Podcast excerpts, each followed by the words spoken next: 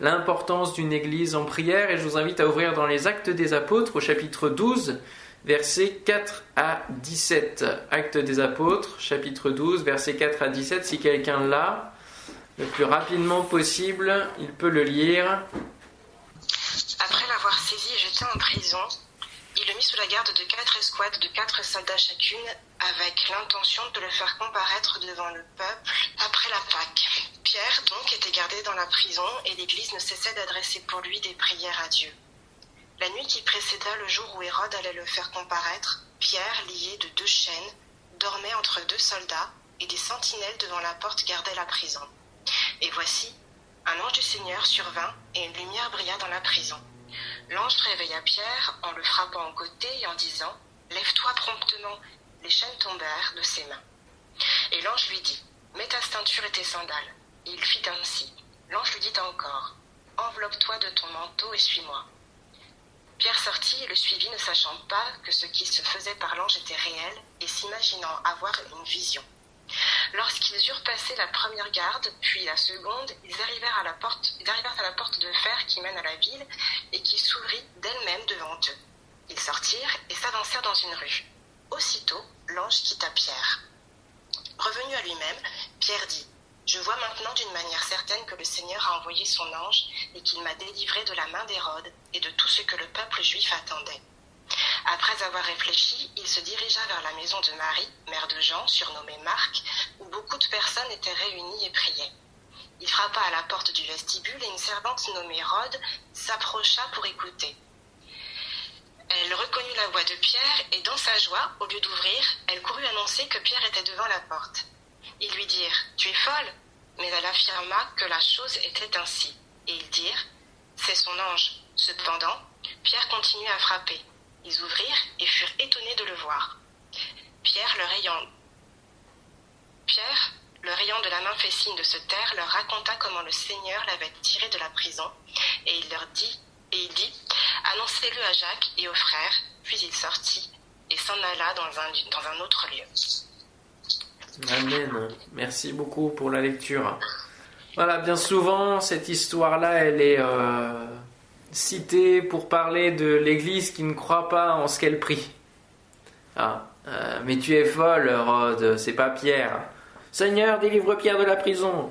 Il est devant la porte, mais non, c'est pas possible, c'est pas lui, c'est son ange. Seigneur, délivre Pierre de la prison. on a un petit peu une dichotomie là entre euh, ce qu'il prie et puis euh, l'exaucement qui est là, mais en fait il le voit pas.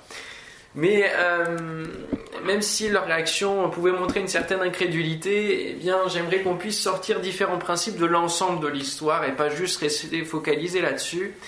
Et premièrement, voir qu'il nous faut avoir le réflexe de l'intercession ardente. Les premiers versets nous disent Lorsque Pierre a été arrêté, ils l'ont mis en prison, ils l'ont fait bien garder, vous vous rendez compte? Il, devait prévoir qu'il devait se passer quelque chose, parce que 4 fois 4 soldats, 16 soldats pour un seul homme. Pierre était donc sous bonne garde dans la prison, mais l'Église priait ardemment Dieu en sa faveur. Ça, c'est le premier verset que nous devons avoir, face à une situation, l'Église prie ardemment pour cette situation-là, pour cet homme-là pour l'apôtre. Lorsque les apôtres ont rencontré l'interdiction de parler au nom de Jésus dès le début des actes des apôtres, au chapitre 4, aussitôt l'Église, ils vont faire monter des prières. C'est un réflexe qu'ils vont avoir de faire monter une prière. Ils ne vont pas se lamenter, ne vont pas tergiverser en réflexion en se disant mais comment on peut contourner l'interdiction? Ils vont faire monter directement des prières à Dieu. C'est un réflexe, c'est automatique. Et il faut que nous acquérions ce, réflexe-là. Quelle situation? Fait lever vos mains et vos prières vers le Seigneur Avez-vous le réflexe de prier aussitôt, que ce soit dans votre cœur, que ce soit en proposant à la personne de prier quand une situation se fait savoir? Il faut que nous puissions acquérir ce réflexe. Quand on étudie un peu plus le verset 5, il est dit que l'Église priait, mais elle priait d'une certaine manière, elle ne cessait de prier, et elle priait ardemment. Et derrière ce mot se cache la notion de détermination. Ils étaient déterminés. Ils se disaient finalement en priant, il ne peut en être ainsi. Cette situation doit changer. Elle ne peut pas rester telle qu'elle. Il y a aussi une notion d'étendre. Et en fait, c'est un verbe, là, au travers du mot ardemment ou ne cesser de prier. C'est le mot ekteino en grec. Et le, début de ek, enfin le ek, c'est euh, euh, par-dessus ou hors de, euh, aller plus loin.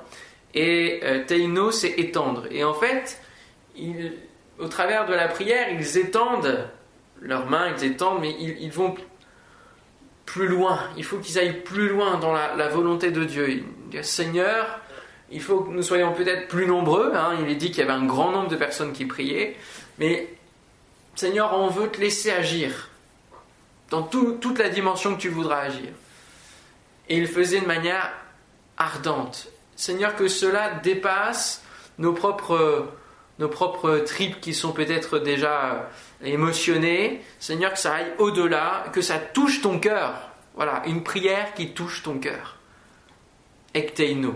Puis ça nous fait penser bien sûr à, l'appel de Dieu euh, que l'on a vu en, cet automne d'étendre nos mains tendre nos mains, que l'on prenne conscience que euh, on n'est pas là juste pour prier dans notre cœur et faire une toute petite prière, mais qu'on puisse véritablement déployer la puissance de Dieu au travers de nous, parce qu'il vit en nous et il agit en nous. Alléluia. Merci Théo pour ton soutien. Lorsque quelque chose nous tient à cœur, en dehors du domaine de la prière, on fait tout pour que ça bouge. Quand on veut quelque chose, quand on veut obtenir quelque chose, on fait tout pour l'avoir. De la même manière, notre intercession doit être fervente. Amen Est-ce que je peux entendre un Amen ce soir? C'est les Québécois qui disent ça. yes, Amen. Une prière fervente. Jacques 5,16, la prière fervente, elle est qualifiée cette prière, du juste à une grande efficace. Pour le mot fervent ici, c'est le mot énergéo. C'est aussi un verbe, l'énergie. Il y a euh, cette dimension d'énergie. On s'attache à l'intercession. Ça ne dure pas juste quelques secondes.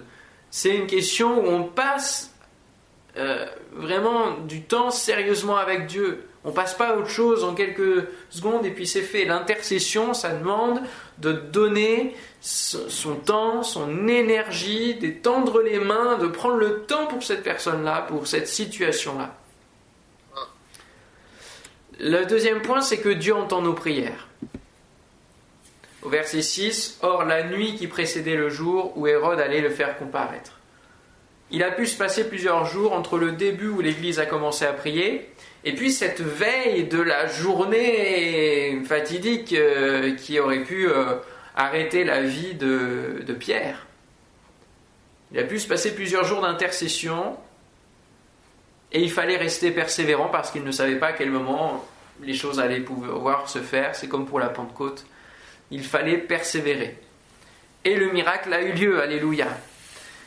Mais l'Église ne le sait pas encore. Pierre est en train de, sortir de la prison, c'est la nuit, mais l'Église ne le sait pas encore, et il continue à prier. Ce qu'il faut garder à l'esprit, c'est qu'il ne faut pas euh, limiter Dieu, mais justement rester étendu dans notre manière de prier, afin que le Seigneur puisse accomplir sa volonté.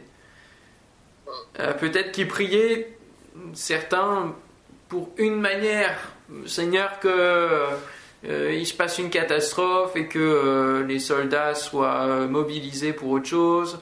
Seigneur, fais que Hérode soit compatissant. Seigneur, fais que il y a un problème. Enfin, on pourrait prier. Ils auraient pu prier pour différents axes, différentes directions d'accomplissement, d'exaucement. Mais ce qu'il faut comprendre, c'est qu'on doit laisser dire Seigneur dans notre prière que ta volonté s'accomplisse, parce que je ne la connais pas et la, deuxième chose, c'est que on peut prier en disant Seigneur, si tu désires nous dire dans quelle direction prier pour mieux prier, révèle-nous cette direction-là. Révèle-nous cette direction. Euh, les disciples, quand Jésus est mort, auraient pu prier pour que Jésus ne meure pas.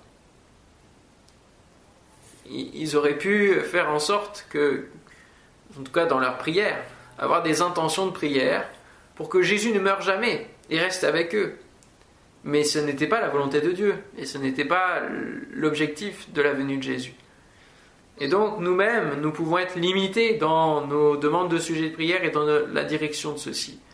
Donc étendons aussi notre champ de prière. 1 Pierre 3,12 Dieu entend nos prières, car les yeux du Seigneur sont sur les justes et ses oreilles sont attentives à leurs prières, mais la face du Seigneur est contre ceux qui font le mal.